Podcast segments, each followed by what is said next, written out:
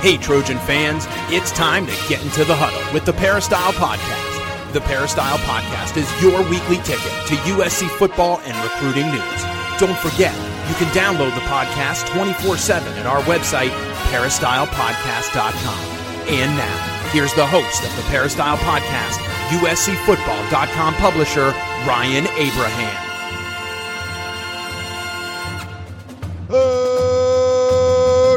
Trojan fans. Welcome to the Peristyle Podcast on a Wednesday. Hope everyone having a great hump day. I'm your host, Ryan Abraham. We're joined by Keely Eure here in a minute. You can follow her on Twitter at Keely is my name. And we're here, of course, to talk about USC Trojan football. Looks like the staff has been filled out. So we'll talk about the last two hirings by head coach Clay Helton to, for the strength and conditioning coach and the offensive line coach. And if you have any questions or comments for us on the show, you can always email us podcast at uscfootball.com or call or text us at 424 254 9141. That's the number. Leave us a text.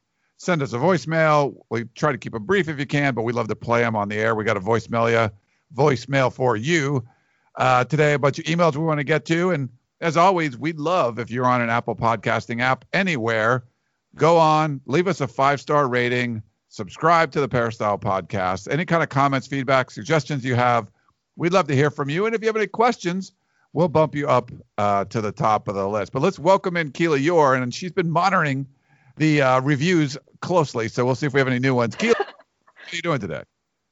Hello, hello, Ryan. Doing well. We actually do have a new review. It's a five star review from Thomas in Texas, who says uh, the subject line is must listen for Trojan fans. And he says Keely and Ryan are a strong duo who feed off of each other well. It's refreshing to hear frank and open insight balanced with informed and measured takes. All of the Trojan po- out, out of all the Trojan podcasts, this is perhaps the most consistent, and the occasional guests bring remarkable value. Well done. So thank you, Thomas. Yeah, it's very nice. Um, I don't know about. I mean, kind of give us the same amount of credit. I think I should get more credit than you, but I don't know. I, I, could hear I could hear you struggling with that, Ryan. You can't I'm you can't kidding. deal with that. but we're a strong duo, Ryan. How about that? We are pretty strong. I, you know, it's funny because when I started the podcast in 2008, I didn't know anything about podcasting. Um, it really was just because radio stations across the country from like college football markets would call me to talk about USC football, and I couldn't get on like ESPN radio in LA because they were talking about the Lakers all the time. So um, I'd get on every once in a while, but I was like, you know what, screw it, I'll do my own show, and uh, really didn't do anything, know much about it, and it's, kind of grown a lot since then. But you you learn. He mentioned consistency in the review. That's a big deal. Like people want to make sure, hey, so we're trying to do this consistently. Like we'll have Harvey Hyde on every Monday you and me have, have kind of developed this thing on uh, we were doing tuesdays for a while doing wednesdays now and you know having that chemistry where you work with somebody you don't always have the same views. You just have to be able to bounce things off each other like the podcast of champions. Me and david probably couldn't be any different people. One guy covers usc ucla different everything else but the chemistry works you know? So i think we want to be very informative. We want to be entertaining and stuff too. And uh, I'm, I'm happy though because it does the the ryan and keely show or the keely and ryan show seem to work pretty well. Yeah, I'm glad. I mean, no one can p- replace Dan's shoes, but I think you and I have a little snark thing going, right? So I'm glad it, it works, I guess. it's no snark, and it's different. I mean, every person you have on has a different personality, and the, the show will kind of you you can't be. I don't think you can do a show and try to be somebody else, someone that you're not. Yeah. Um, yeah. So it's got to work. Sometimes you have like great information people, and they're boring, and you just don't want to hear them. You know, it's like it's, you have awesome information, but I can't listen to you because it's just too boring. Um, so we try to have a mix of both, but I'm glad I'm glad for the, the review there. Yeah, yeah. Thank you very much. Yeah. yeah. Um, well, we got a bunch to get to. I want to thank our sponsor yes. right off, uh, Trader Joe's. Um, I like make my week. I'm trying to. I'm doing more walking now, so I'm walking to the oh. the local Trader Joe's. So you got to carry the bags and stuff. But I still got the cool USC Trader Joe's bags. Um, people always comment on those when I when I bring them over there. Uh, but trying to do a little more cooking at home, Keely. So I pick up some veggies. I, I mentioned this before, but it's been a while. The rosemary balsamic uh, steak tips, man, they're mm. pre-marinated. Um, you can like put them in a pan. You can grill them. Um, it they are so good. They're so tender, and it's a great meat dish for whatever you want to do. I made some burritos out of them. Uh, I just finished off. I made some the other day finished off the leftovers in a salad I made. So I kind of made like a little steak salad thing, but they are great and they're really simple.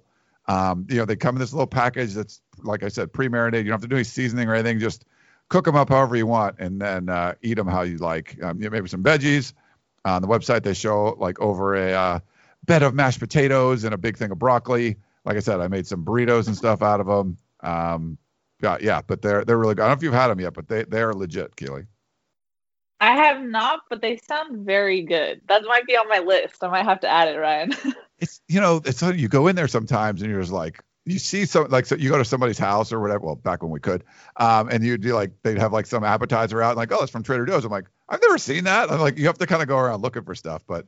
Um, once I found those, I'm like, yeah, these are good. Like my friend grilled them one time a few years ago, and they're like, oh yeah, they come from Trader Joe's. These steak tips. I'm like, I'm getting those, and uh, yeah, it's it's cool. Like getting um, something that you can like cook up fairly quickly, but it still tastes really good. I mean, that's that's what the Trader Joe's kind of famous for.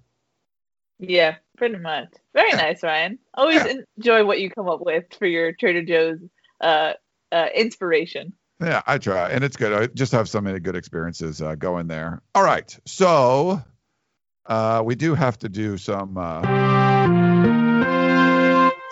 breaking news, Keely. Now, if you saw the Harvey Hyde podcast, you know, we talked about USC hiring a strength and conditioning coach, but since then, uh, you know, that was Robert Steiner. So he comes over. He was assistant at Notre Dame. Uh, we could probably give a couple thoughts on that, but we we talk about that more on the Harvey Hyde show. But for this one, Keely, uh, the offensive line coach, and you know, the, as far as Bruce Feldman is concerned, and I think uh, a couple other reporters confirmed it too we weren't able to get complete confirmation. Doesn't sound like it's maybe signed, sealed, and delivered, done, done, done deal, but it's pretty yeah. much a done deal. Um, Clay McGuire uh, is coming over. He was at Texas State, but you know, longtime air raid disciple, uh, worked with uh, Graham Harrell on a number of occasions, te- uh, on uh, occasions, ten years, I believe, with Mike Leach. Um, he was at Washington State uh, up there as well. And I think when Graham Harrell was just breaking into coaching, he was up there mm-hmm. and was at Texas Tech when Graham Harrell was playing. Uh, but Clay McGuire, um, offensive line coach, uh, hired, looks like going to be by USC. So get your initial thoughts on the hire, Keely. Yeah, the sense that I got, it, like you said, Ryan, is that it's not a done deal. I don't think he's signed yet. That's the last I heard, but he's expected to be USC's next offensive line coach. You know, the thing that I kept getting when I was trying to figure out, okay, why did USC move on from Tim Drevno? The word that kept coming up was fit, both chemistry wise with the staff and scheme wise. You know, we've talked about how he wasn't really an air raid guy. And the fact that they went with McGuire just signals that they really wanted to sell out for the air raid and to sell out with someone who would be comfortable with Graham Harrell and his staff and his scheme. So, I mean, on the surface, it's kind of a, a lackluster hire, I would say a little bit. It's kind of like, okay, who's that? You know, you want to do a little bit more research. But I think this is just the signals that USC really wants to commit to this scheme that they have. And now I know USC fans are frustrated by the air raid, frustrated frustrated by Graham Harrell, and that's understandable to a certain extent. But um, this is kind of USC didn't get here by accident. You know, you you sell out to the air raid. You don't have the offensive line coach that you want or you need for the past couple of years with Neil Callaway, and then you know, they tried to sell it as, oh, Tim Drevno wasn't, it's not a problem that he doesn't know the air raid. And then now, you know, kind of in revisionist history, it's a little bit like, oh, it was a problem he didn't know the air raid. So, you know, it, it, it'll be interesting to see how a fit plays into this. That's something that it sounded like from the USC side of things that they were really excited about uh, as far as this new hire. So we'll see how it works out. I mean, he is definitely an air raid guy. There's not a lot of uh, air raid offensive line coaches to really choose from. So, um, as far as guys you could choose from, this seems from a USC perspective like a guy you'd want. So, I mean, we'll see. I, am I'm, I'm kind of hesitant on this one, but it really just shows that they're trying to uh, get the right guy for Graham Harrell and, and, what he wants to do. Yeah, I think your point about fit is uh, legit. And this was something that we brought up a couple of years ago because if you remember, Tim Drevno was the running backs coach. Uh, they fire um, Neil Callaway, and then they promote him to you know be the offensive line coach. And they had to they get Cliff Cliff, Cliff, Kingsbury, at least briefly for about a month, and they're going to switch to this kind of air raid sort of thing. And you're like, well, are you going to keep Tim Drevno? Probably not. He's never really coached in the spread, let alone like an air raid kind of thing. It's you know he's been more pro style, uh, West Coast offense kind of stuff, and it's just you know you want to have that right offensive line coach as a fit. You're not saying we think Tim Drevno is bad. It's just he's an apple. We're looking for oranges. Like that's essentially what yeah. was going on. But yeah, then Kingsbury leaves. They bring in Graham Harrell. Now he's young, uh, but he's sort of like a, a light version of, of, Cliff Kingsbury. If it was Cliff Kingsbury, my assumption at the time was Drevno would have been gone, and he would have brought in a, a real, um, a real, uh, an off, a real fit for the offensive line coach for what he wants to do. Graham Harrell, being more of a younger guy, didn't really get any of his own assistants in that first year. He got Mike Jinks, who was more of a you know a Kingsbury guy, um, and at least he was an air raid guy. But the rest wasn't really the right fit. He didn't even have two often, I mean, uh, receivers coaches. Um, he just had a, you know, Keary Colbert, and it was a, yeah. you know, a rookie receivers coach. If he was a more experienced uh, offensive coordinator, I think he would have demanded a, a staff that kind of fits what he needs. Um, and he didn't. And now two years. So this is a, I, I think this is a failure on Clay Helton from two years ago that you're finally fixing. And that's I think it's a legit concern when you're talking about when fans are being critical of Clay Helton. It's like when you're fixing a problem that we all kind of saw was going to be a problem two years ago. You could say the same, you know, potentially same thing with the strength and conditioning coach, but it just didn't fit. Like as much as you might like Tim Drevno for whatever reason, he hasn't recruited all that well, and he just wasn't. As if he's the best offensive line coach in the world, it just wasn't a great fit for the offense that USC was running. So it's sort of one of those things like, well, we talked about this two years ago and we said this was a concern, and everyone said, like you mentioned, oh, it's not a concern. Well, apparently it is, and now you're going on. And I thought all along, Keely, they were going to get an air raid disciple, and that's what Clay McGuire is. It's unfortunate he's, you know, I, I think the resume is pretty good there, but the fact that he was yeah. at Texas State this past year is what a lot of fans are upset about.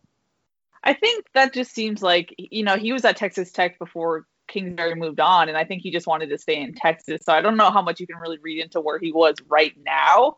Um, but yeah, he has experience, and he has a lot, uh, a lot of experience with the air raid. But as far as what you're saying, as as far as the Tim Drevno thing, it just felt like you know at the start with the Notre Dame quote unquote rebuild that that USC wanted to do. It's always been piecemeal. It's been slow. And if you're USC and you want to be a blue blood and, and live up to that status, why are you doing it so slowly? Why are you not equipping your team with the right resources? It just, you know, it's a holdover from the Lynn Swann days where things just didn't move at the pace that it should have, you know? And so that's why I made that comment was because we all, like you said, knew that, hey, you need a guy who can run your uh, offense. Because I had a source tell me it, with Tim Drevno, we were basically running a different offense on the offensive line and then a different offense everywhere else, you know? And like you don't want that for your offense. You want to be cohesive. So to hear, you know, the guy that you once had as your running backs coach now used to be offensive line coach didn't really understand not understand, but didn't really gel with what the rest of your offensive staff was doing.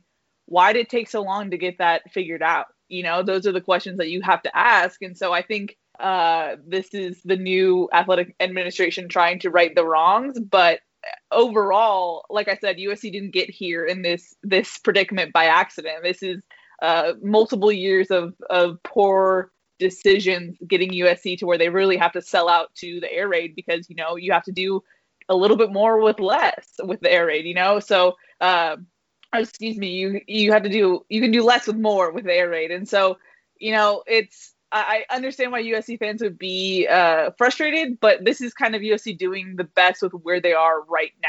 You know? No, I yeah, I agree with you. I would feel like it's one of those things. Am I like some super guru football expert? You know, we've been doing this a long time, but you know, I've not been in those meetings or have not done those kind of things. But just on the surface, you can look at a, a you can look at how things are being constructed and see potential problems. Like you know, you're not you might not be an auto mechanic expert or something, but you see a car going by and like the wheel is wobbling, you're like, that seems like that'd be a problem, you know, like there's some obvious things. And then you wonder, yeah. how did that come out of the pit if they didn't see that problem?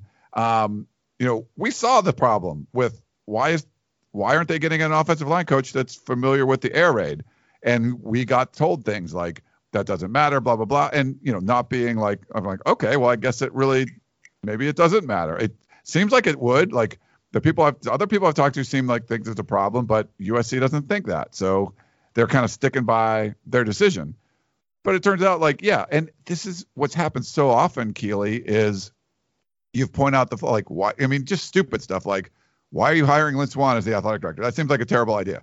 Guess what? It was a terrible idea. Like we've pointed out these things, and then sometimes you're like, oh, you're being negative. You got to give it a chance. I'm like, well, we've seen them make mistakes, and we see things that aren't going to work. This is just one of those things, Keely, that we thought that's not going to work. Yeah, it just goes into the credi- credibility issue we've talked about with just kind of the people around USC. Um, you know, we're told one thing, and when we ask about it, and then when they end up changing that and admitting that there was an issue, it was like, well, wait a minute, we've been saying that. I mean, like, even with taking back the West, we talked a lot prior to that mantra hey, USC is losing ground not only in the West Coast, but in their own conference.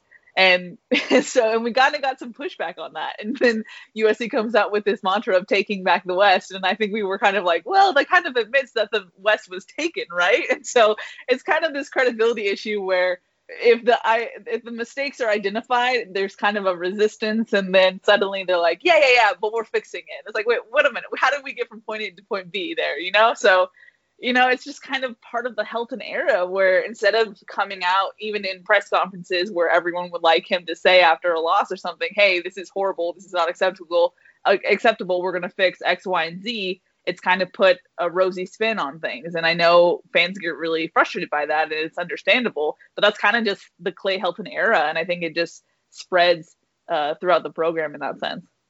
Yeah, I don't know. It's uh, it's very it's very interesting. That's too um, negative, Ryan. No, not at all. I'm just it's we we have actually a voicemail. We'll kind of get into some of the the fixes or something later, but um, yeah, it's it's just different. There's I think we there was so much bad leadership that there was plenty of problems to go around throughout not just the the athletic department but the school, and you can only fix so many at a time. USC fans want one big problem fixed, and that one's not being fixed. So yeah, all these other problems are sort of like, eh. But that was one. I mean, those are to me, it's self-inflicted wounds. That was whoever your head coach is. You might not think it's you don't like Craig Clown, whatever it is. You don't think he's great, but you bring in a what looked like could be a really good hire on the for the offensive coordinator, but then you sort of handcuff yourself now you, you got all the cooks out of the kitchen. You have one guy taking over things. Just doing that alone, I think fixed a lot of the problems. There was all these people kind of meddling with the offense, and no one really owned it. You had ownership and stuff, but then you're kind of like tying one hand behind his back by not giving him an offensive line coach that runs his offense. You know, so yeah. you're like the greatest, um, you know, uh, sushi chef in the world, and you're in one of those Iron Chef competitions or whatever, and then they give you like uh, like a French chef as a sous chef, and you're like, okay, that doesn't really like that's an awesome sous chef you have there, and you're an awesome sushi chef, but that's not the same thing, you know. Like he's not going to be able to do the same kind of stuff you want to do. So um, I feel like that's what they're doing. So, but that's self-inflicted. It didn't have to be that way. Like just at the top level, you go, here's what we're going to do. We're going to bring in the air raid, and we're going to hire assistant coaches that have run the air raid. Like it's that simple. And for some reason, USC just avoids doing that. And now you're seeing like that's why I fully felt Keely this was going to be an air raid guy. Um, I know there were some rumblings like, well, it's going to be this. I'm like, eh, it's got to be an air raid person, otherwise they're not. I don't think they're going to bother. Yeah, I mean, why would you get rid of Drevno if your main complaint was that he didn't really run the offense or that Graham Harrell does and not get an air raid guy? You know what I mean? It just seems like you're going to give Graham Harrell what he probably needed from day one at this point and really sell out for that. So, I mean, it, you we can ask a million questions as to why Lynn Swann and and those around him did what they did. I don't think we'll have great answers, but I mean, why bring in guys and not support him? Why give Clay Helton an extension? Period. Why give Helton a, an, an extension and then not support him if you're going to do that? I don't know. There's a lot of questions that I don't know if we really can ever have satisfactory answers for. Yeah, but for so the hire, um, if you're looking on social media, if you're looking on our message boards on the Peristyle on USCFootball.com, make sure you go over there and check those message boards out. But there's some people that are, you know, like, hey, this looks good. Like he's um, was able to develop a lot of kind of three star, two and three star offensive linemen into guys that are playing in the NFL or all conference or all Americans. And I, you know, the way USC's recruited the offensive line position, and there's not like an heir apparent five star left tackle on the roster right now. You're gonna have to take some of those guys that that need more developing. And it looks like Clay McGuire yeah, is someone that's done a good job uh, of that. Um, you know, we've heard some good things about you know recruiting, but you hear there's going to be the, the, the fans that are just like, oh, it's a Texas State guy and blah blah blah. It's a, and any fans that are over the air raid, which they might have been okay with it in year one, and once it wasn't working as well in year two, they completely flipped on. I mean, not they flipped, but yeah, they got louder about their displeasure sure. of what the offense is. Um, but I don't know. I've, I've, heard some, you know, really good things. I my guess is this Clay McGuire wasn't the first choice. Uh, from what you know, I've I've been uh, gathering, there were some other names out there that uh, didn't really pan out, but he fits a lot of the you know criteria, I guess you could say, for what you want uh, as far as bringing in, and, and, certainly having some familiar, you know, being familiar with uh, Graham Harrell uh, is a big help too. Yeah, I mean, from what I heard during the the interview process, it was a process where Graham Harrell and this whole offensive staff was involved with kind of figuring out if the offensive line coach would be a good fit. So I, Ryan, I think your sources and my sources kind of uh, butt heads a little bit on on what happened. I I heard that they got who they wanted and they ranked their candidates and and that's what happened. But uh, it seems like it was really Graham Harrell leading the way as far as getting an air raid guy, and this was the guy that that kind of fit the culture and fit scheme wise. And so, you know, it's it's one of those things where, like I said, the air raid you do uh, you try and do more with less. And I think if McGuire is going to have to come in and, and really develop guys quickly and figure out how to play to guys' strengths because, like we've mentioned so many times, USC's failed in recruiting top offensive linemen. So you're going to have some work to do, and you're going to have to do it kind of fast, especially because you don't really have an AVT stepping into that left tackle position. So, I mean, it, it I feel like on paper this could fit, this could work, but I know USC fans want maybe more of a splash or something like that. But I think for what USC was going for, this makes sense. Yeah, I do. I mean, I I, I think it's going to work out pretty well. Um, they do need to develop uh, some of these guys. He seems, you know, he knows the system. He's, you know, been a good evaluator of talent and find guys that are more like fitting a mold. And it's, I think the guys he's recruited um, these are probably a little higher ranked than some of the guys he's recruited, but they're similar where you know the, the body types and things like that. Um, and just having a scheme where you know what the quarterbacks and the receivers want to do is is gelling with what the offensive line is doing. And even though you know you might not see like the Washington State offenses or Texas Tech offenses, you know, running the ball for you know 220 yards a clip or I mean a, a game or whatever I feel like just having, which I'm assuming going to be like wider splits, things that look, the offensive line is going to look more like an air raid offensive line, and I think it's going to open up some holes for the running backs. Um, where I think so, I think you're going to run the ball better, just schematically, and you're hoping that the he's going to be able to develop these guys to block and have the techniques that you would use in this kind of spread system uh, not really blocking for you know you're you're blocking like there's a fullback back there and there's no fullback. You know, uh, I feel like they're yeah. you're going to get better just because of the the bottom line of hey we have an air raid guy now. Like I think you're just better that way. But stuff I've read about uh, Clay McGuire, I'm I, you know I think I'm pretty optimistic about uh, you know what he can do and and how he can help the team. Yeah, no, I completely agree. The question for me is how much will he gel with this uh, with his players with his position group because a lot of guys are very comfortable with with Drevno and and liked him. So can you come in and and really gel with those guys? That will be something that I will definitely watch for because I think Gerard Martinez had a, a interview out today with uh, Mason Murphy, and Mason Murphy kind of it was the quotes were a little little rough. He said he was like, I don't even know who that is, but hopefully he'll be a good coach. So I think that's the biggest hurdle first off is just getting in and, and gelling with guys who who don't really uh, uh don't really have a, a, understanding of of where he's coming from you know Yeah, no, I agree there. So we'll see. Um, but looks like the staff has been rounded out uh, now. So that was sort of like the big step, right? Yeah, that was the the last one we were waiting on offensive line, and happened a little quicker than I thought it was going to. So, but I mean, it's still not official yet. USC has not announced it, so technically this is not official news yet. yeah, USC hasn't announced it, but uh, we expect this to be um, the case, and then we'll see how it all kind of works out. But having, you know, you hope that they're going to get some spring practices in and, um, you know, have the opportunity to kind of compete and see who's going to be, you know, that all important left tackle spot for USC. All right. Well, why don't we take a quick break and we'll come back and do questions, Keely.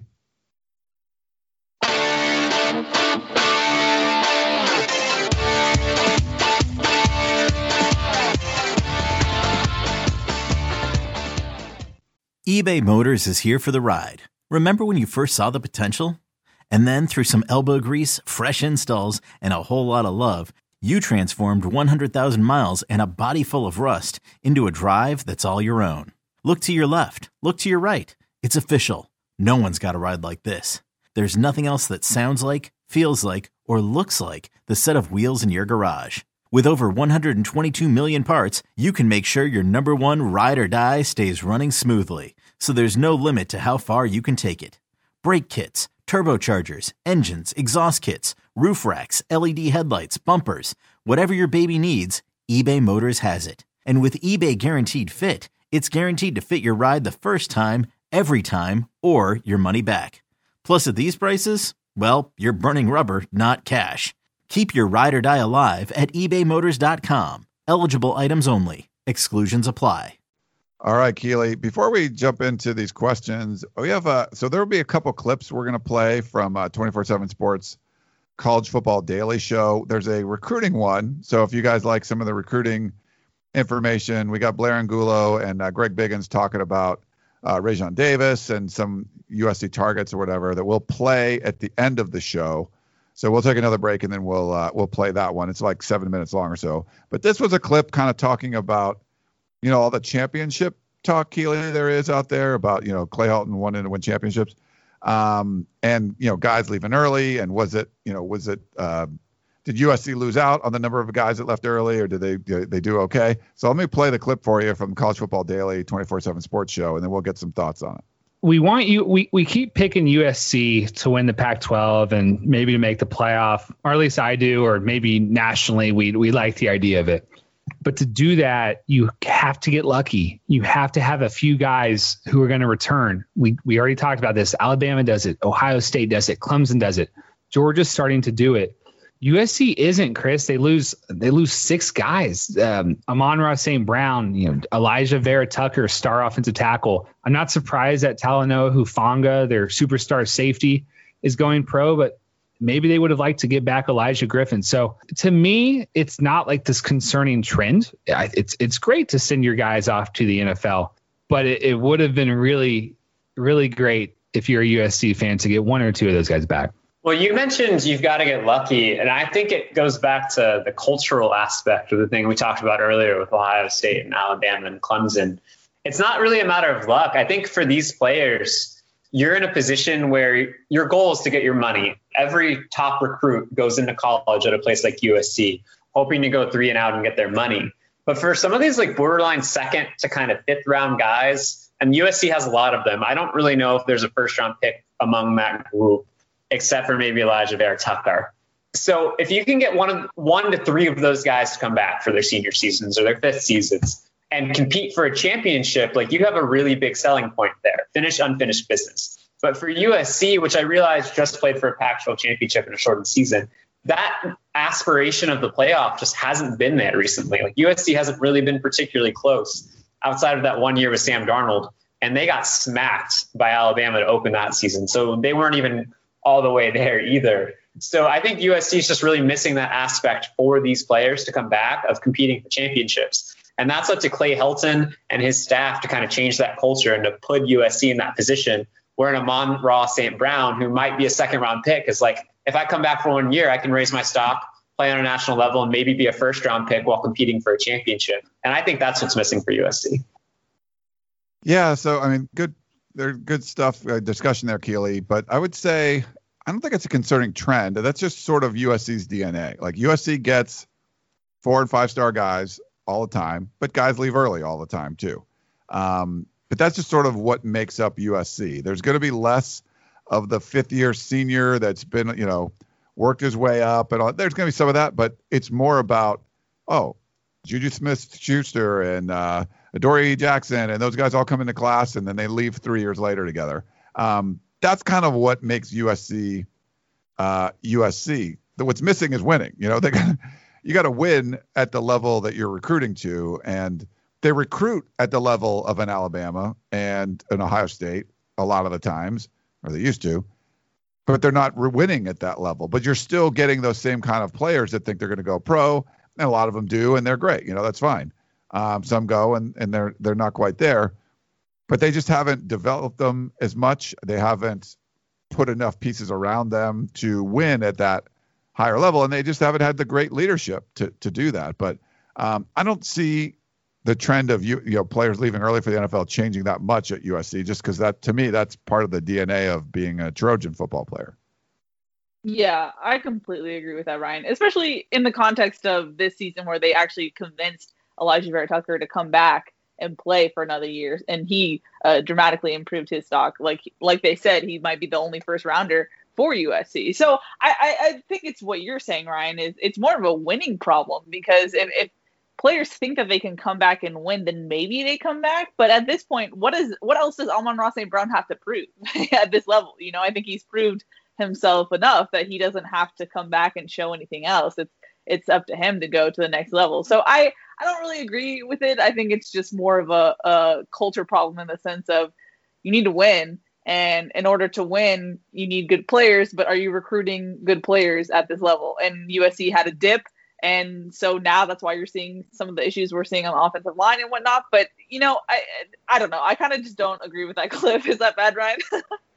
yeah, no, that no, not bad at all. Uh, I just want to play it to get some uh, discussion going. Uh, but that, I mean, it's good to get a different, you know, outsider national sort of point of view. Those are guys that are like, yeah, I'm going to pick USC to win the Pac-12. Yeah, I'm. Oh, they could be a, a, playoff team, and like I said, you haven't sniffed it, you know. But there's a lot of people yeah. that are willing to believe. Well, if you recruit, recruit that well, you're eventually going to win, right? And that's not that hasn't been happening. And then the recruiting fell off. Yeah, yeah. So no, they, yeah. I um, we, you know, we mentioned this earlier about sort of the messes that need to be uh, cleaned up. I think I'm going to play this one from our buddy Jason in Longhorn Country, and we'll kind of talk about some cleaning up messes before we get the other questions. But here you go. Hi guys, this question's for Keely and Ryan. And anyways, I just was calling because I just listened to you guys when you guys say basically that your gut feel is that the new administration doesn't really view themselves as refixing the problem because it's problems they inherited in terms of the assistant coaching staff, and it was in a former administration that wasn't really giving support to the head coach to, you know, maybe funds or, or hire whoever he wanted or whatever it may be in the prior administration. Um, and I just that what what is potentially concerning to me about that is, I mean, we still have coaches on staff that now they're going to view as inherited problems that they're not refixing, that they're just potentially fixing. So let's say the offense bombs next year. I mean, does that mean that because they inherited Graham Harrell and Mike Jinks and and uh, that we're potentially in Keary Colbert that we're going to potentially see another round of original fixes in their minds, which are refixes in you guys and my mind? Uh, it, it just seems like you know that's that's three more coaches that you know we can kind of that that, that can kind of be thrown under the bus and kind of like you said avoid essentially just rearrange the deck chairs of the Titanic and avoid making the change that we all know is probably an eventuality at this point. It's just a matter of when, not if. So, anyways, um, anyways, uh, that, that was, that's a little concerning if, if that's the vibe you're getting from Heritage Hall to an extent. So, uh, fight on, Jason Longhorn Country. Thanks, Jason. Um, you know, I get your thoughts on this, Keely. I do feel like the administration comes in and it sort of like resets the clock. Like, okay, well, we didn't hire that guy. So until we fix it, it's really not our problem as much. You know what I mean? Like, I don't know if that's fair or not, but it seems like they're going to stand behind changes that they've made. Um, and until it's a change, you know, until something that's they've fixed it, it's sort of like that's not under our warranty, maybe. you know what I mean? Yeah, I mean it's hard. I understand where if you come into a situation and then you get blamed for everything your predecessors did, your predecessors did, I would be frustrated too because I would be like, hey, look, I didn't hire these people. Um, but the thing is, I, I don't get the sense from this new administration that they have to exhaust every possible uh, option and assistant coach turnover to understand when something needs to be changed. You know, we've talked about how their hands are tied at a higher level with the Clay Helton decision, and so I think they're trying to do uh, what what what they can, and I think that's where that that comes in. The whole th- these weren't our hires, so what can we do here? That comes in there where you know it's not.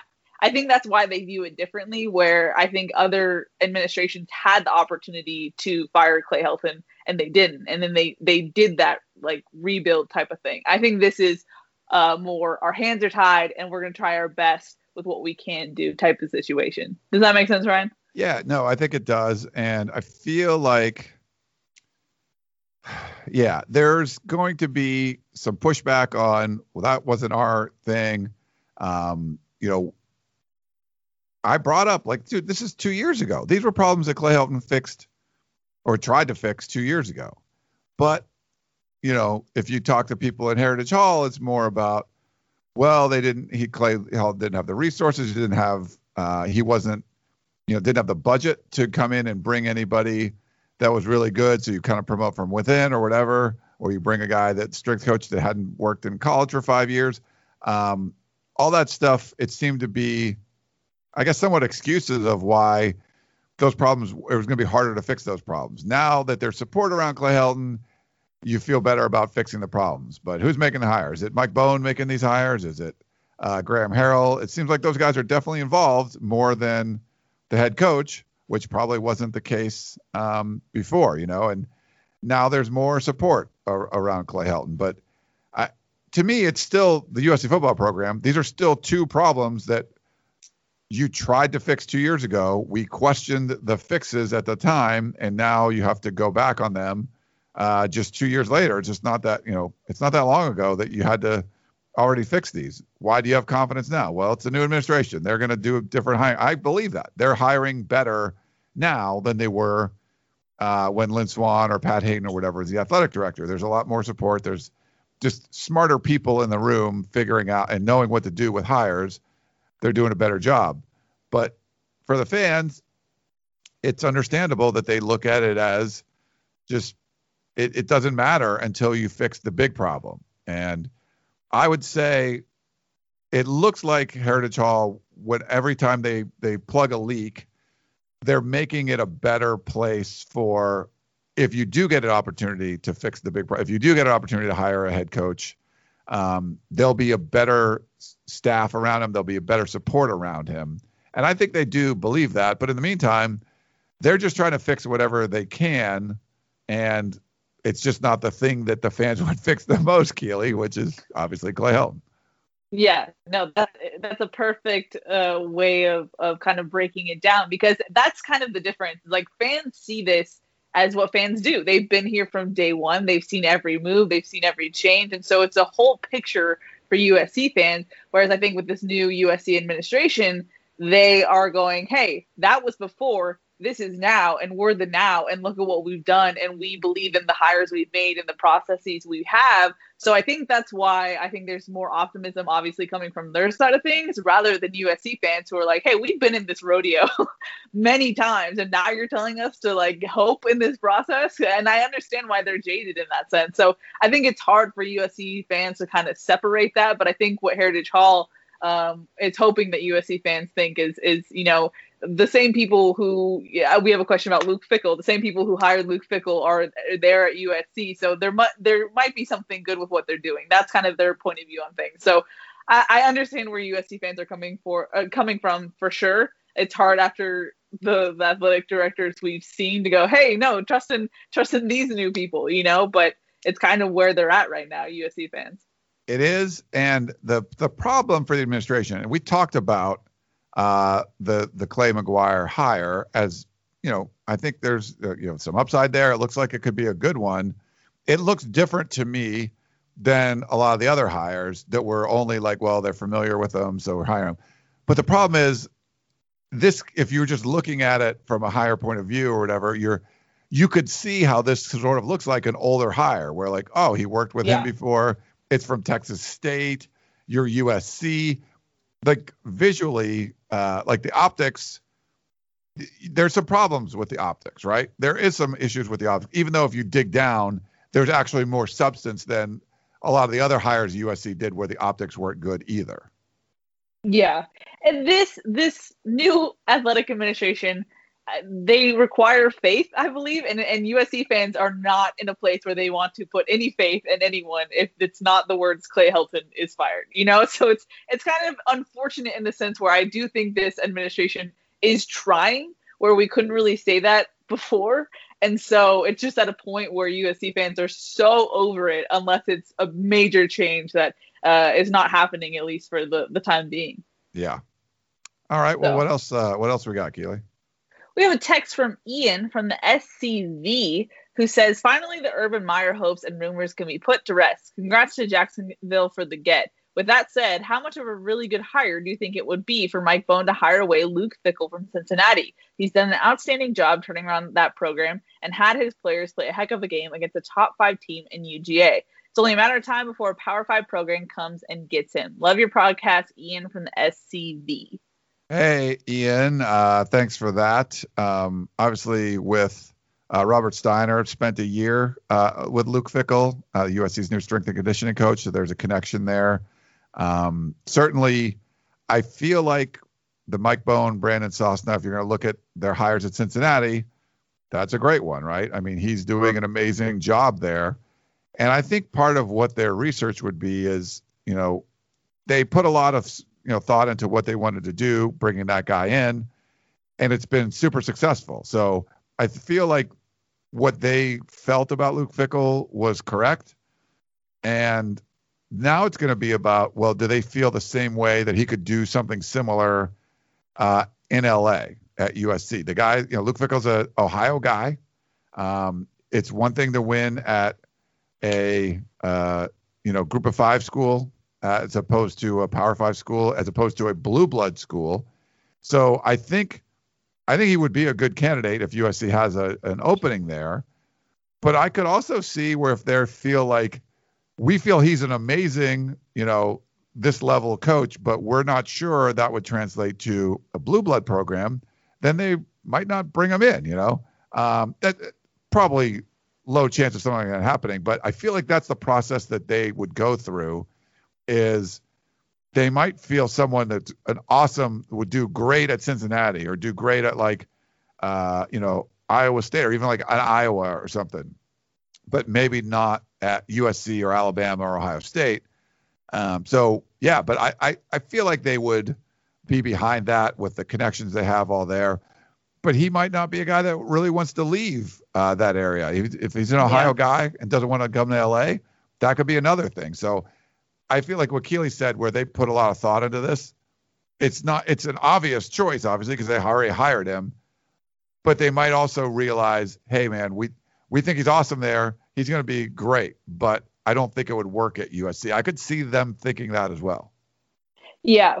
First off, from what I've heard about Luke Fickell, he's very much an Ohio guy, and I don't feel like that would be just an easy sell to get him to the West Coast. But like you said, Ryan, because uh, that staff had a process in place to eventually hire Luke Fickell, they're going to use something like that process again. And that might not automatically include Luke Fickell because of different factors at USC and whatnot. So, because they have a strategy, a clear strategy, it might not be the obvious move that I think fans might think of. Does that make sense? Like, I, I think that because they have a strategy with the variables that USC has, it's going to have the candidates uh, that they feel appropriate for USC in particular, and not necessarily, and that might not match up with what they were looking at for Cincinnati. So I don't know. I can't say if it's a surefire thing, especially because from all accounts, it just sounds like Fickell is very much a Midwesterner guy. Yes, and that's all we're saying. It, that if they have an opening, would not be shocked if Luke Fickell end up coming to LA and be, you know, the head coach of USC. But you have to be ready. Like, if there's an opening and he's still there, it doesn't necessarily mean it's a fit because it's a very, it's a diff- way different job. It's a different location. All that stuff would have to work. It could. We don't know all the details behind it, but you have to, you know, don't just assume that's going to happen because literally that'd be the old way USC would do things. Yeah, is exactly. the obvious choice. Now, in this case, the obvious choice sounds like he'd be a really freaking good head coach, where a lot of the times the other obvious choices were not. they just were like whatever. Um, but it might not be a match, and because it's going to be uh, this new administration's hiring process, it's gonna have to be a match. They're not going to bring you a, a Tim Drevno to coach uh, an air raid offensive line like that. And if if Luke Fickell would be miserable being in Los Angeles and he'd be, you know, never left really the state of Ohio, they probably wouldn't bring him in. He'd have to convince them that he's comfortable getting out of his comfort zone and moving to LA and all that kind of stuff. Um, you know, Sean Snyder, you took a, you took a risk there, right? Uh, he, you know, he was in Manhattan, Kansas for what 30 years or something. I mean, a long time. yeah. But Yeah. you know, his kids were grown, and it was it seemed like the good time for him to. You know, when we talked to him, it seemed like, yeah, it was cool. Like I'm going to come to LA. It's it's warm, and it seemed like a, a right time for him. So you found a really good special teams coach, and even though he was in a small town in the Midwest forever, this was the right time for him to move and and come to LA. Would it be the right time for Luke Fickell? I you know don't know. Yeah. I think the main bullet point that USC fans should take away from the fact that Luke Fickell is successful at Cincinnati, I think it proves to a certain extent that their hiring process, uh, at least their strategy to do so, is successful to a certain extent. And so they will likely apply that same strategy if USC has an opening. And that's something that is completely different from what we've seen from USC in the past. So that should at least be encouraging for USC fans. It should. Yeah. we have an email from Earl in West LA who said, Ryan and Keeley, apologies for being AWOL for the last year, but since spring ball shut down, there's been nothing to get excited about. Not that there has been plenty of excitement around USC, though it has only been the kind that raises your blood pressure. I'm writing now because uh, preserving our relationship is more important than waiting for USC to do the right thing. Before I go any further, let me say I really miss Dan and hope he's doing well. The podcast is just as good, but it's not quite the same without him. Uh, far be it from me uh, to be cynical now that I've accepted a five win Clay as our head coach. Who knows? Perhaps with acceptance, change will cl- come. What is the big deal about the Robert Steiner hire? I thought Aaron Ausmus was supposed to be the strength and conditioning guru. Isn't this and the other coaching changes just rearranging the deck chairs on the Titanic? Earl in West LA.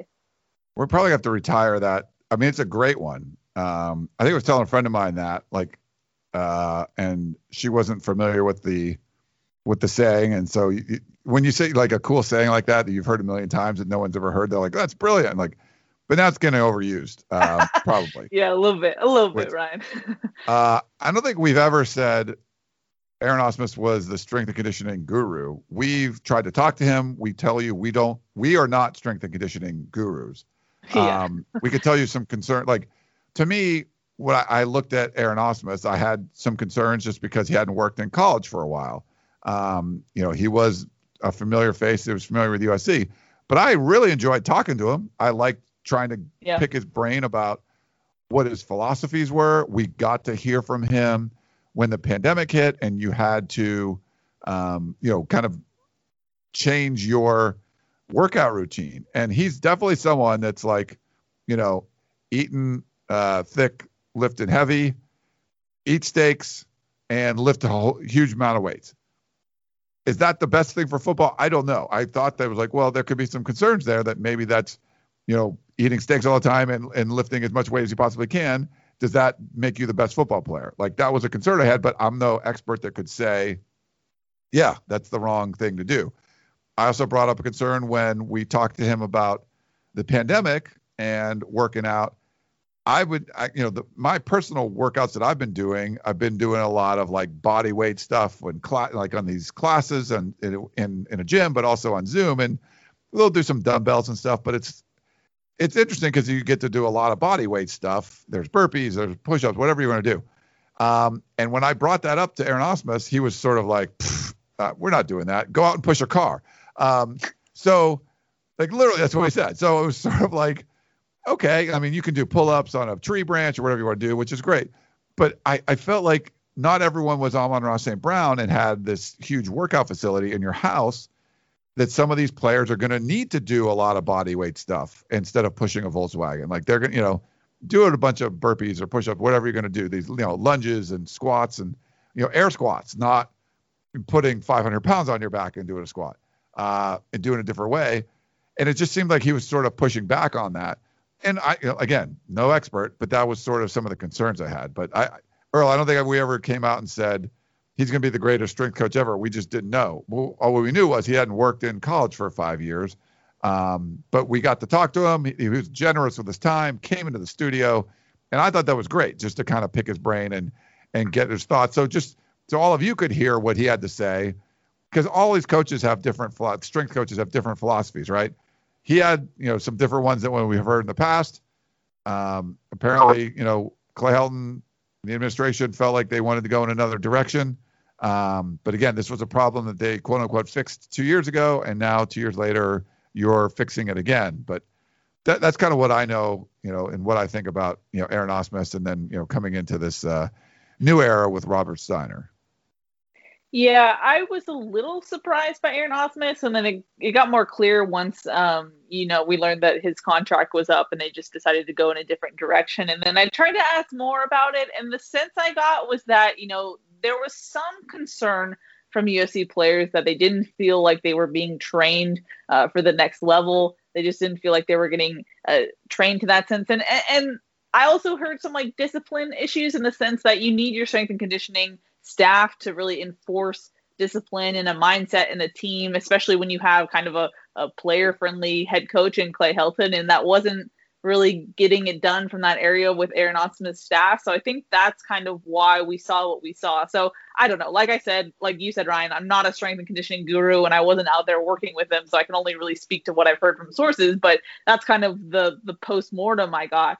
Um, but as far as Robert Steiner, it's an intriguing hire for me, Ryan, just because I, I since I broke the story, I was talking to sources about it a little bit and trying to do as much research as I could because I needed to to write about him. And just watching kind of the workouts he did at Cincinnati and and then reading about where he came from Notre Dame and their strength and conditioning program, they've really transformed Notre Dame in that sense, and and they've been largely credited with uh, the quote unquote Notre Dame rebuild that we talk about all the time. But uh, so Robert Steiner came from that staff.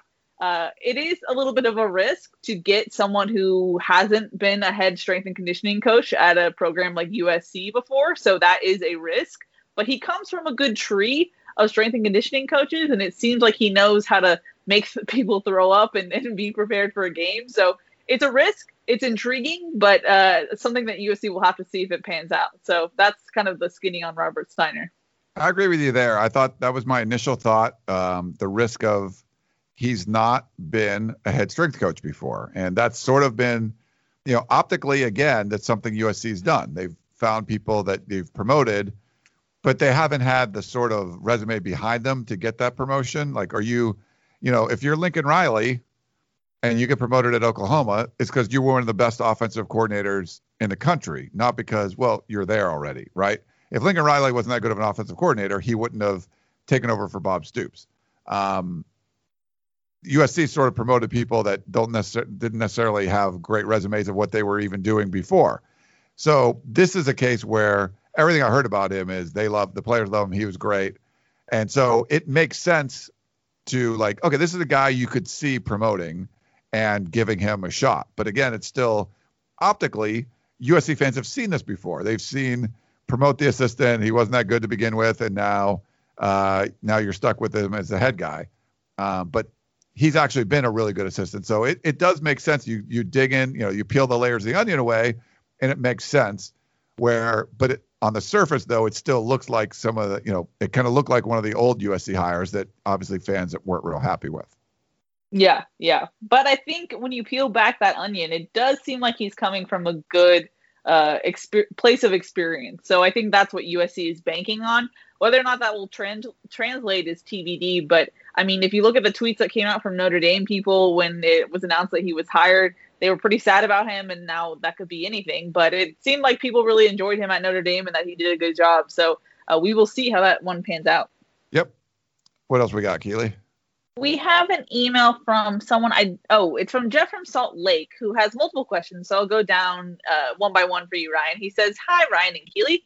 Uh, Pete Thamel recently tweeted that a veteran college college coach predicts more college coaches will go to the NFL to avoid changes coming with NIL and transfer rules. First off, what do you think this is true? He says. Well, uh, like talking to Coach Harvey Hyde, he definitely is not a huge fan of this stuff. Uh, from the reports I've read about Urban Meyer, he wasn't a big fan of it. But there's other coaches that fully support it, and I think you know we've seen USC support it, knowing that if they were in Tuscaloosa and like not winning, it you know you're in Tuscaloosa, you're winning championships, like you can use it. But if you were in a place that's not you know great, if you're in Manhattan, Kansas, and you're not winning, it's probably going to be tougher to sell you know NIL stuff to some of these players and some of the high profile players. But even if you're kind of going mediocre and you're in Los Angeles, that's something you can always sell. So I feel like it depends which market you're in. Um, I think you know, if Urban Meyer was still at Ohio State, they could market, you know, Columbus and, and all the surrounding areas and be fine with it. They're still a big national brand, but he didn't, you know, didn't apparently care for it. And I'm sure there's going to be some other coaches that do, but you can't just like, well, I'm, I'm the, the coach at, let's say Texas State. I'm the head coach at Texas State. I don't really like this NIL rule, so I'm going to go to the NFL. Like that doesn't work that way. You, you have to be an elite coach to be able to, you know, get that consideration and stuff. Um, so I don't think there's going to be some kind of huge trend, but there's going to be some coaches that aren't huge fans of this, I'm sure. And I think that just goes to the fact that college uh, coaching is much takes much more effort and is a little bit more tedious in the sense that you're always recruiting and you're always doing something. Whereas in the NFL, you have a little bit more break in that sense. So I think if the more you have to invest in, you know, tracking down those players, those high school players, it might push those coaches who weren't really a fan of that to begin with to then go to the NFL. Um, but uh, the second question he said was, uh, how will the most successful coaches, Saban, uh, Jimbo, Dabo, all of whom are accustomed accustomed to total control, how will they adapt their styles to succeed with these new rules? Um, so adapting is part of being a great coach. And we've seen guys like Nick Saban go from, you know, winning at, you know, whatever was it nine to three or something like it's, you know, like, uh, to like just outscoring everybody. And you you have to be able to adapt. And the good thing is they do have total control, and they can control things. Where Nick Saban switched from we're gonna like run the football and play defense to man we're putting all we can into like trying to stop Deshaun Watson, and it's like nearly impossible. So why don't we just go out and score a whole bunch of points too, and and you know we'll try to play defense, but we're going to combat it that way by being as good and dynamic offensively as they are. I think those are great coaches that can do that. Um, as far I so I think you can adapt to things like that. You can also adapt to what's working for your market. I think um, you know it's going to be different if you're talking about you know Clemson, South Carolina versus Tuscaloosa, Alabama, what you what can you do? But when you're winning at that level, you're so high profile already. I think the NIL stuff will work out. It's going to be, um, you know, if it's a place like I don't know, say the University of Washington, you're in a big city, you're in Seattle, you haven't won as much lately how does Jimmy Lake uh, adapt to that to make it work best for his program? It might be a little easier at Oregon, just because they're you know they've gone you know won the Rose Bowl, you know two years ago they've won the Pac-12 two years in a row. Those are things I think you can sell and and kind of incorporate into that. Um, it's going to be different at other places, but the highly successful coaches, the good thing is you're already winning, and that's going to give yourself a, a, leg up as far as the NIL stuff goes. If you're Oregon State, you have to come, you know, come at a different approach, but you can still make it work to your favor. You just have to figure out what works best. USC, you know, did the Boulevard Studios and all that kind of stuff, um, and it seems to have been resonating with the players. So even though USC's been mediocre on the football field, was down in recruiting, they still figured out a way to use it and it's a you know it's a blue blood program, so it's going to be a little bit easier than figure out something completely brand new. But I don't think you know Jimbo Fisher or uh, you know, Ryan Day at Ohio State. I think they're going to figure out ways to make it work best for their program. And it's it's not going to be one size fit all. Just like it's not one size fit all when you're you're recruiting. You know, if you're recruiting to Ohio State, it's different than recruiting at USC. It's different than recruiting at Alabama. It's different recruiting at Texas. And I think the, how you use the the NIL and the transfer rules are going to be very similar. You you have to tailor it to your strengths and weaknesses. Yeah, and just to tack on to that, Ryan, I think it's also going to be like what we saw with the the introduction of the early signing period. I think a lot of people that first year didn't fully expect it to be what it was, and then a lot of college programs had to adapt the, it kind of being the signing day. And so the fact that we kind of saw a trial run and then coaches and players and and the the programs itself adapt to that, I think you're going to see the same thing where at first people are going to be like kind of winging it and then get a better sense of, okay, this is what we need to do for NIL. This is what we need to do if, if players can transfer immediately, stuff like that. So I, th- I think it's going to be one of those things that you have to kind of see it and then you'll see how people apply it to their, their program. Um, and then uh, Jeff real quick, one, uh, to be fair, most Yes. schools seem to figure out that the early signing period was going to be the default signing period. USC just wasn't Yeah. one of those schools. sure. Yeah. I, I didn't fully remember. I think that was 2017, right, Ryan? I think so. We, we, I mean, I think us in the media, like most of us thought, like, okay, those some players will sign, and then all of a sudden, like 80% of the players sign. And you're like, what? And I mean, Yeah. yeah, USC was left sort of holding the bag that year because they did not recruit like it was the signing Yeah. period. You know, Yeah. Yeah. uh, where a lot of programs did. They tried to sign everybody early, and you're like, wow, that was good. You know, so there was a, a year. ahead. could sort- yeah, they they definitely thought more ahead of this than than what the Trojans did at the time. Sure. Well, I guess in that sense, you'll see some programs not fully get it, not fully understand, and then understand once they see other programs modeling it. So who knows? Well, Yeah. I'm really curious to see how that goes. Yeah. Um, but we have one last question from Jeff, and he says, if you were an AD looking to hire a coach with these changes in mind, how might you be looking at candidates differently than you would have in the past? Best, Jeff from Salt Lake. Thanks, Jeff. Uh, Good questions. I mean, I think it's got to be part of the interview process. Do you, you know, do you hear much about that, Keely? Like, do you, you know, if you ever had a job, you interview. Like, I've interviewed for jobs. I've interviewed people. You you want to talk to people about, okay, well, what do you do well? What do you, you know, not just like, well, this seems like could be a good fit. Let's hire that guy. Um, you want to interview people. So you interview a coach. If you're you're interviewing Luke Fickell for the job, and he goes, "Ah, you know, NIL just seems like it's going to be a passing fad. I don't think we should even embrace it at all. I, it's cute that you did that Boulevard Studio thing, but uh, I, I think I'm going to scrap it. That's probably not going to go well, right? Like you, that's probably not going to be a good interview. So I Yeah. think you you have to listen to what these coaches are saying. They're going to have their own. He might have some better ideas. Like, hey, I think that's great what you're doing, but I also thought we'd do this. We did this at Cincinnati. It's sort of under the radar. I think in Los Angeles, this would really work. Like then you're like, oh yeah, that makes sense. So I think you have to make it part of your interview process if you do get to interview anyone, uh, and see what their philosophies are. It's one of those things where if if they don't like it, they don't embrace it, and you're trying to force it on them. I don't think that's going to be something that wouldn't make the hire a good fit.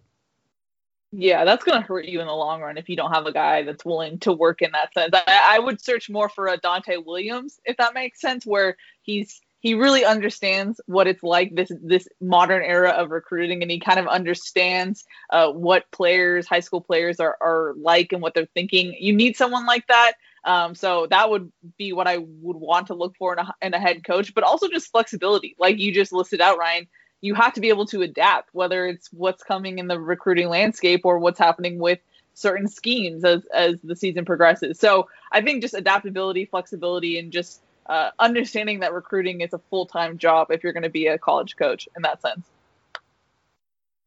All right, what else we got? We have a question from our buddy uh, Dan, class of 1962, uh, and he is fired up. He says, "Hi, Keely and Ryan. What is USC doing to get the College Football Hall of Fame to change the ridiculous 10-year college head coaching requirement for induction so that Pete Carroll is eligible? Why in the world would a lousy coach with 30 years of coaching to get uh, get into the Hall of Fame, but a coach with nine years of experience, with two national championships and almost a third, plus being the best coach of the first decade of the 21st century, not be eligible?" USC, USC should be mounting a campaign to change this stupid requirement. Longevity being weighted more than achievement is the antithesis of a Hall of Fame requirement. Can the podcast mount a ca- campaign for Coach Pete? Fight on and win, Dan, class of 1962. Hey Dan, thanks. Uh, no, the podcast cannot mount a campaign because that's not what we do. Um, and I didn't even know about this. I think I was listening to the Reign of Troy podcast and they talked about this. I didn't know that you needed ten years and Pete Carroll only had nine. And I, I think you know people that really care about this stuff will try to get this fixed. Um, it's just not something that's going to keep me up at night. I mean, it's yeah, he should be a college football Hall of Fame coach. Is it a dumb like kind of arbitrary rule? It just yeah, it seems stupid. Um, but I don't think this is some. There's plenty of other things to kind of get on right now. I personally, maybe Keely wants to jump on this and like and spend a lot of time trying to figure this all out. But that's not really. Uh, I yeah, I think he should be in there. But this, I'm not the right person to uh, to help you with this cause, Dan. Sorry. If you're not the right person, then I certainly am not the right person, Ryan. I'll leave my answer at that. Um, we have one more question, and it's from our buddy Steve and Poway, who says, "Dear Ryan and Keely, I was just thinking about Joe Biden's first 100 days this week. If his administration is act- actually successful in vaccinating 100 million people, and we do get back to some semblance of quote unquote normal by early summer, what are you most looking forward to in covering USC football?" Ah, um, yeah, I mean, I just want to get back to normal anyway. Um, I'm a very social person. There are some people that are like you know, physical distancing. I'm cool with that. Like I don't want to leave the house. Well, that's not me. Um, but do I? What I miss is, first of all, missing California high school football has been tough. I love doing that. Um, you know, checking out games, checking out these players. Uh, I believe it just came out, Keely, that they're not going to have any spring championships, right, for the fall. Wow. Um, so there, I'm seeing campaigns on social media for let them play in California and all this stuff. Um, people are really upset, and I get it. I mean, I would I would be upset. My parent, you know, my kids wants to play and all that stuff because I think it can be healthy um, for the players, and I think it's there's mental health aspects that you know maybe you're not taking into consideration by not allowing these kids to play. Um, so I would love to go to high school games again. I'd love to go to college practices because we learn so much just by watching what's going on. Yeah. Some of the questions that you guys ask us about the offensive line or something like, well, we really get to see those guys, so it's just it's hard to say. Uh, how did this, you know, Sean Snyder run special teams in practice? Well, we don't know. They just know what they tell us. Those things are great. Um, you know, we got to cover games in person, but we didn't get to talk to players individually afterwards. That's always a great way to get some insight and information. Uh, if you're on a Zoom call that everyone's on, you just can't really get much out of that. So I mean, I, I miss all of it. Like, I want to get back to doing what we were doing before, but I don't know what, what you think, Keely. Yeah, no, I completely agree. The first thing that came to my mind was fans. I think college football without fans is just it's too clinical. I don't know. It felt too much like a practice at times, and so that was a little definitely weird for me. I think what you hit on, Ryan, is I really like being able to see things for my own at practice, and that way I don't have to really rely on the, you know, you know, the Clay Helton, Palaie, Gaoteote's never looked better, and then he's in the portal. Like that's something we could have probably had a, a better sense of if we were seeing practice and seeing how things kind of played out in that sense. And like you mentioned, it's it's really kind of sterile to do interviews when you're on a computer with someone else. It's if you're in a scrum and you're in person, you can kind of get away with asking maybe a more critical question in the way that your body language is, or like if you're walking off with a player, you can get some more one-on-one info. It's just it was a really like surgical way of doing our job this year and to be able to see things and talk to guys kind of more low key definitely helps being able to portray things more accurately in my mind because you just get a, a wider range of opinions and views from from all team uh, personnel. So for me, I think that would be nice just to get back to the normal way of doing things. And covering games from the sideline was really fun. That's a real an aspect I love about my my job. So being able to do that would be fun too. So all of it, Ryan, but especially the things I mentioned. And that this, you know, having a sterile environment. It's funny. I have a buddy that works for the Lakers, and he's in there you know, he's one of the few people that's in Staples Center, right? And they lost to Golden State the other night. They had like a 19 point lead. And he's told me this before, but he was just like the energy was so blah, and it just seemed like you know LeBron wasn't himself, and they just it. I think the bubble worked, but it took a lot Yeah. out of these players, right? I mean, it just Mm-hmm. that was sort of like this environment you could kind of work with if you had to. But now you're doing it again. They're getting games canceled. It just seems like it's not quite the same. And um, I feel like if you have another like, oh, cancel spring practice or fall camps, like you know, Zoom calls and all this crap. I think if you're to do that again and you go into the season in 2021 and there's no fans again, I think it's going to have more of an impact because it was like one year you're like okay we're we're doing this one sacrifice but you got to do it again i feel like it could make things a lot worse if if that makes sense no yeah that's a great point i think i think there's like a newness that happened last year and there was still like a oh we're actually being able to play football and okay let's do this whereas if you come into another year you know exactly what you have to do you have to know how uh, clinical all the procedures are and how much you have to spread out and just not being in the same locker room with guys. It was just exhausting. I, I gathered from that process. So to know what you're in for, I think is just going to be daunting. And, and I think it's just going to be kind of bleh or like blah in that sense. I can't figure out the right word, but I, I think you're right, Ryan. I think it's going to be it's just and think about how many comeback wins USC had in 2020 with no fans and attendance. Like that's just it's such a different outcome if you if you have the the Coliseum super excited by that Drake London catch or any of the other ones we saw. So hopefully we see fans. Hopefully we're back to that place because I think college football is definitely one that needs fans and that type of atmosphere. They definitely do, and it's going to be a longer schedule. Um, you know, some of those sort of miracle wins probably wouldn't all be happening if you're playing all 12 games. yeah. Do you keep up? Yep. Is it USC was winning, so is it easier to keep your energy up when you're undefeated? Um, you know, outside of the pandemic year, there's been no USC team that's under Clay Helton that's uh, you know lost less than three games, right? What does that do to the psyche? Um, I mean, yeah, there's there's a lot of factors. So I think getting this back to normal as close to normal as you can. I think it's important for you know we'll we'll be excited to be able to cover stuff again, but um, I think it's important for the players and stuff too. Uh, it's because yeah. it's I think it's gonna be tough to keep that level up again if you're asked to do all the daily testing and staying away from your families and all that kind of stuff. If that really does happen, mm-hmm. um, man, I I don't know. I mean, because I know I mean with the Lakers, like they're getting tested every day.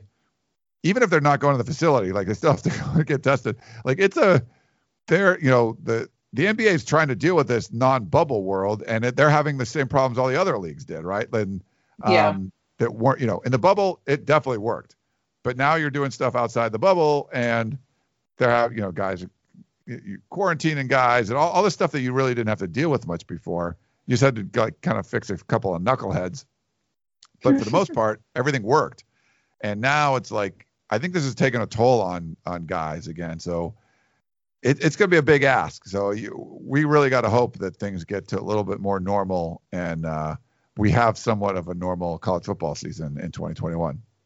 Yeah, and I mean, Shaka mentioned this on the Family Feud podcast, but uh, one of the things that USC didn't hear this year was boos. You know what? What in one of the comeback games would USC would have heard boos? How would that affected the team's psyche? But also just admin people if they're not hearing uh, really angry fans does that impact their mindset at all? I don't know. We'll never really know that, but I, I, can guarantee you that a whole Coliseum booing and not being happy with the product that they're seeing is definitely different than an empty, quiet stadium. So it's just interesting how all these things play into it. And obviously, if you have an empty stadium, that means that there's bigger issues like a pandemic. So I understand that. But just interesting how all these variables play into everything, you know?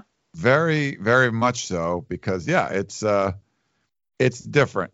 And if there are fans in the stands and you're like hanging out in the suites and they're you know eating caviar and uh, wine and cheese and stuff and they don't really care that USC's not beating out you know uh, Arizona by much. You know that's the perspective you're going to get but you're out in the the actual crowd and the majority of them are really upset that USC can't run the ball again. I think that's something that has an impact on you and not having that it's different when you're getting on social media or you're reading it on the peristyle it's different when it's actually these are people in the stadium because a lot of the times it's like season ticket holders that don't necessarily live or die by every practice report and which recruit USC signs. The people in the peristyle and a lot of people listening to these shows, like these, there are a lot of them are diehard people, right? They know everything that's going on. they hear yeah. the the criticisms. Where sometimes the season ticket holders are like, I go to games seven times a year and um, you know, that's what I do. But when those fans are even turning and booing and like, hey, we need to get a new head coach, I think that has more of an impact. You just don't really get to hear their voice now because you're not having them at games.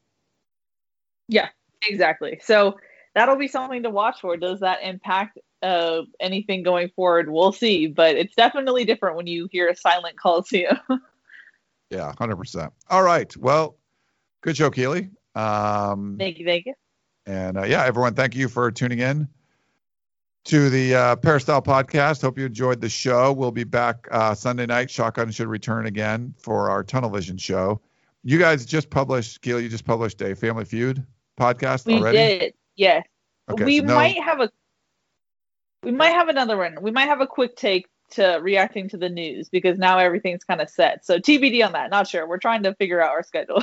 Okay, cool. Well, we'll you know, Yeah. watch for that one. But they, yeah, they snuck a Family Feud earlier in the week there. So if you got a little special bonus on the podcast uh, app there. So, but thanks again. Uh, please go to if you haven't done it for a, a while, go to Apple Podcasting app and leave us a five star review. We really would appreciate that. We'll definitely read it up at the top of the show. But for Keely Eure, I am Ryan Abraham. Thanks so much for tuning in to the Peristyle Podcast, and we will talk to you next time. Hey, I'm Brett Podolsky, co founder of The Farmer's Dog. We make fresh food for dogs. We started the company when we saw what a huge difference it made in my own dog, Jada, when she stopped eating ultra processed kibble and started eating fresh, whole food. The Farmer's Dog food isn't fancy, it's just real food delivered to your door in pre portioned packs. It's better for them and easier for you.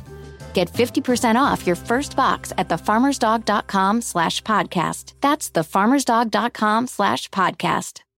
One guy that was set to, to play in, in these All American Bowls and, and the the All Star events is Raesjon Davis. He's one of the top unsigned prospects heading into the traditional signing day next month. He's in the top 50 according to the composite for the 2021 class. A former commit to LSU and a, a big time linebacker from Mater Dei high school, one of the powerhouses here in the state of California. What's the latest on Raesjon Davis, Greg? Yeah, so top five, which I, I mean, I think the only new school in there was, was Vanderbilt. I wanted to be able to say the, the Barton Simmons impact already having, already creating all, all, kinds of buzz, but unfortunately, it wasn't Barton. It was an, a different assistant coach. Javon Hayes is the guy who's the lead recruiter there, but I still think it's gonna, it's kind of cool. I'm gonna give Brett Barton the credit anyway, but no, like a week ago, I, I wrote like a top four story. He's going to announce on signing day, but the, the main four uh, LSU, where he was previously committed, Ohio State, Oregon, and then USC. And now I guess you can add Vanderbilt as well. And, you know, he's never been Ohio State, never been to Vandy. So it's hard for me to kind of, you know, give those two schools a, a real shot. I always thought Ohio State, they can get a, they can just get a visit, get his family out there. The parents want to come. They'd have a realistic shot, but uh, I don't know if that's going to happen. And time's kind of running out. He has visited, visited Oregon, loves Oregon, loves the staff. Jalen Davies, one of his best friends, is a current Oregon signee. So I think Oregon uh, does have a, a chance, but uh, my crystal ball is currently with USC. I think they've kind of just done a really good job recruiting him over the course of the year. They, they never stopped. You know, even though he committed last January to LSU, they, they never stopped. They kept going after him with multiple coaches. He's, you know, very close with the whole entire staff, uh, whether it be, you know, Donte Williams, Clay Helton, Coach Orlando, Michael Hutchins, they're all after him. He's close with a lot of the guys in the 21 class. Korey Foreman just recently signed there. Those two have talked about wanting to play together for most of the year. And so I, I think right now USC is probably the team to beat. And uh, he will make a signing day decision. Hopefully,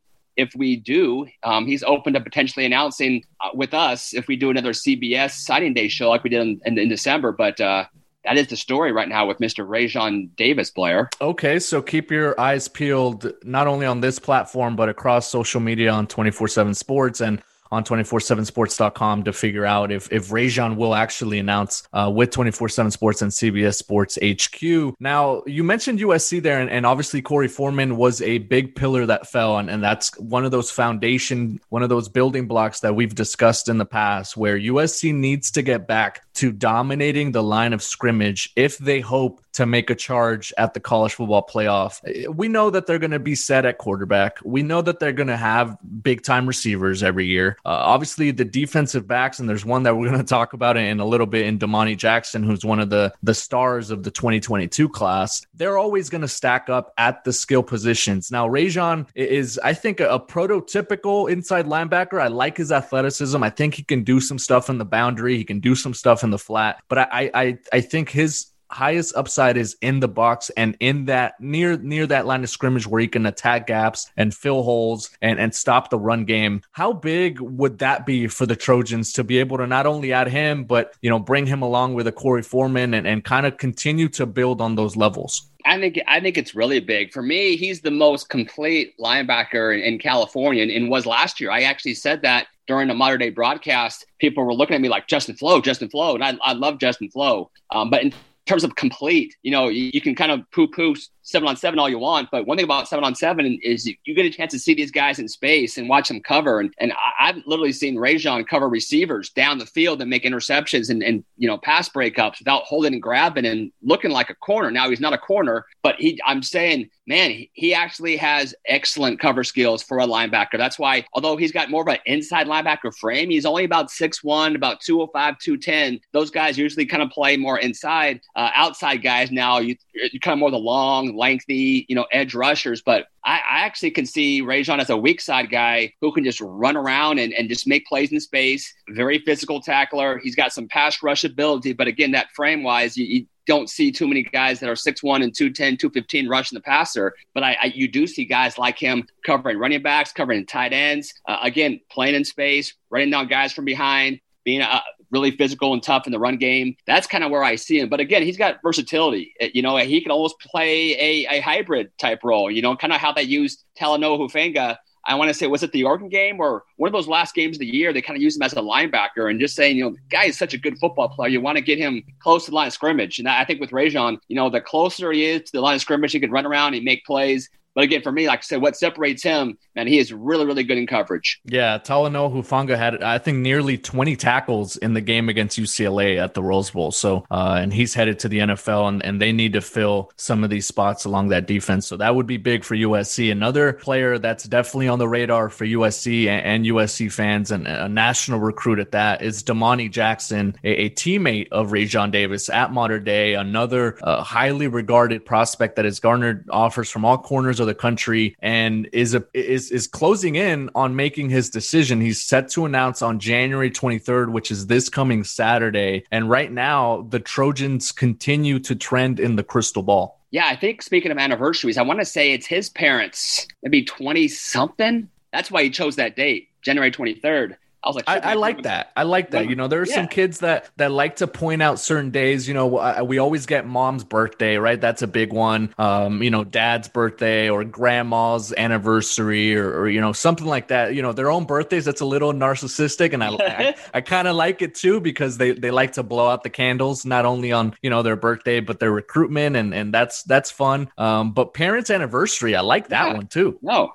Randy and Melanie Jackson, really, really cool, awesome couple, high school sweethearts. Domani said, he's like, can you believe that? Like, I can't even imagine, you know, dating a girl right now and marrying her, like in high school. Like, who does that anymore? And I was like, shoot, man, I, I didn't, I didn't do that, but God bless them. Yeah, that's why he chose that date, parents' anniversary, and you know, his his recruitment's been kind of all over the place. You know, there was, and I think a lot of it is because he loves to have fun, man. He loves to kind of mess around and and he loves to stir things up a little bit in, in a good way. Nothing malicious about him, but you know, remember for a while there, there was all kinds of buzz about Ohio State. And I, I think some crystal balls went in for Ohio State. Then a few weeks later, he took an unofficial visit to Michigan. And you know, I was getting calls from people saying, Domani Jackson might come in today. Like, get a story ready to go. And I was like, I, I don't think so, dude. I, I don't think it's going to happen. Now, you know, he's got a lot of strong Midwest ties. Pretty much his whole entire family on, on his mom and dad's side are all Ohio State fans, except for his dad, who's a diehard Michigan fan. But he's from, they're all from Ohio. So I, I thought, you know what, maybe he will head to the Midwest, but you know, over the course of the last few months, I think USC and, also probably Arizona State have kind of gained some ground. But uh, you know, he is close with Domani Jackson, and or excuse me, he is Domani Jackson. He's close with Korey Foreman. They both work out together over at Winter Circle. And at this point, I, would be a little surprised if it wasn't SC. Again, I, Donte Williams been the lead guy there, done a great job, and you know he's close with you know not just him but the whole entire staff. And I, I think even though he's not a original SoCal guy, I think he does kind of have some SoCal roots and staying close to home and kind of helping to to build USC back up. I think that's something that he's kind of intrigued by. You may have noticed that shopping at Trader Joe's is unlike shopping at other markets. People ask us all the time how we manage to have such unique interesting, and delicious products at such great everyday prices. This is Dan Bane of Trader Joe's. The answer is simple. It's all in the way we do business. We buy directly from the manufacturer whenever possible. This helps to keep our costs low, and we pass those savings on to you. No gimmicks, just great values at honest prices every day at Trader Joe's. Thanks for listening.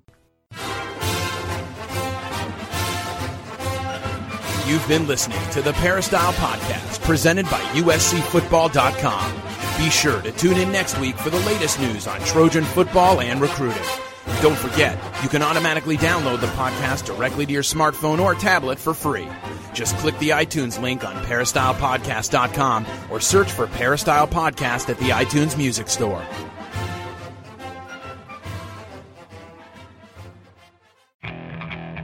Okay, picture this. It's Friday afternoon when a thought hits you. I can waste another weekend doing the same old whatever, or I can conquer it. I can hop into my all new Hyundai Santa Fe and hit the road. Any road. The steeper, the better. Because my all new Santa Fe is available with HTRAC, all wheel drive, so I can hit the trail without a worry in the world. Heck, with three rows and best in class rear cargo space, I can pack the whole family in with all our gear. We've got available dual wireless charging for our phones, so we'll never lose touch with civilization, and we won't lose touch with the primordial power of Mother Earth. So, which is it? Waste the weekend or do something a little more epic? And conquer it in the all new Hyundai Santa Fe. Visit HyundaiUSA.com or call 562 for more details. Hyundai, there's joy in every journey.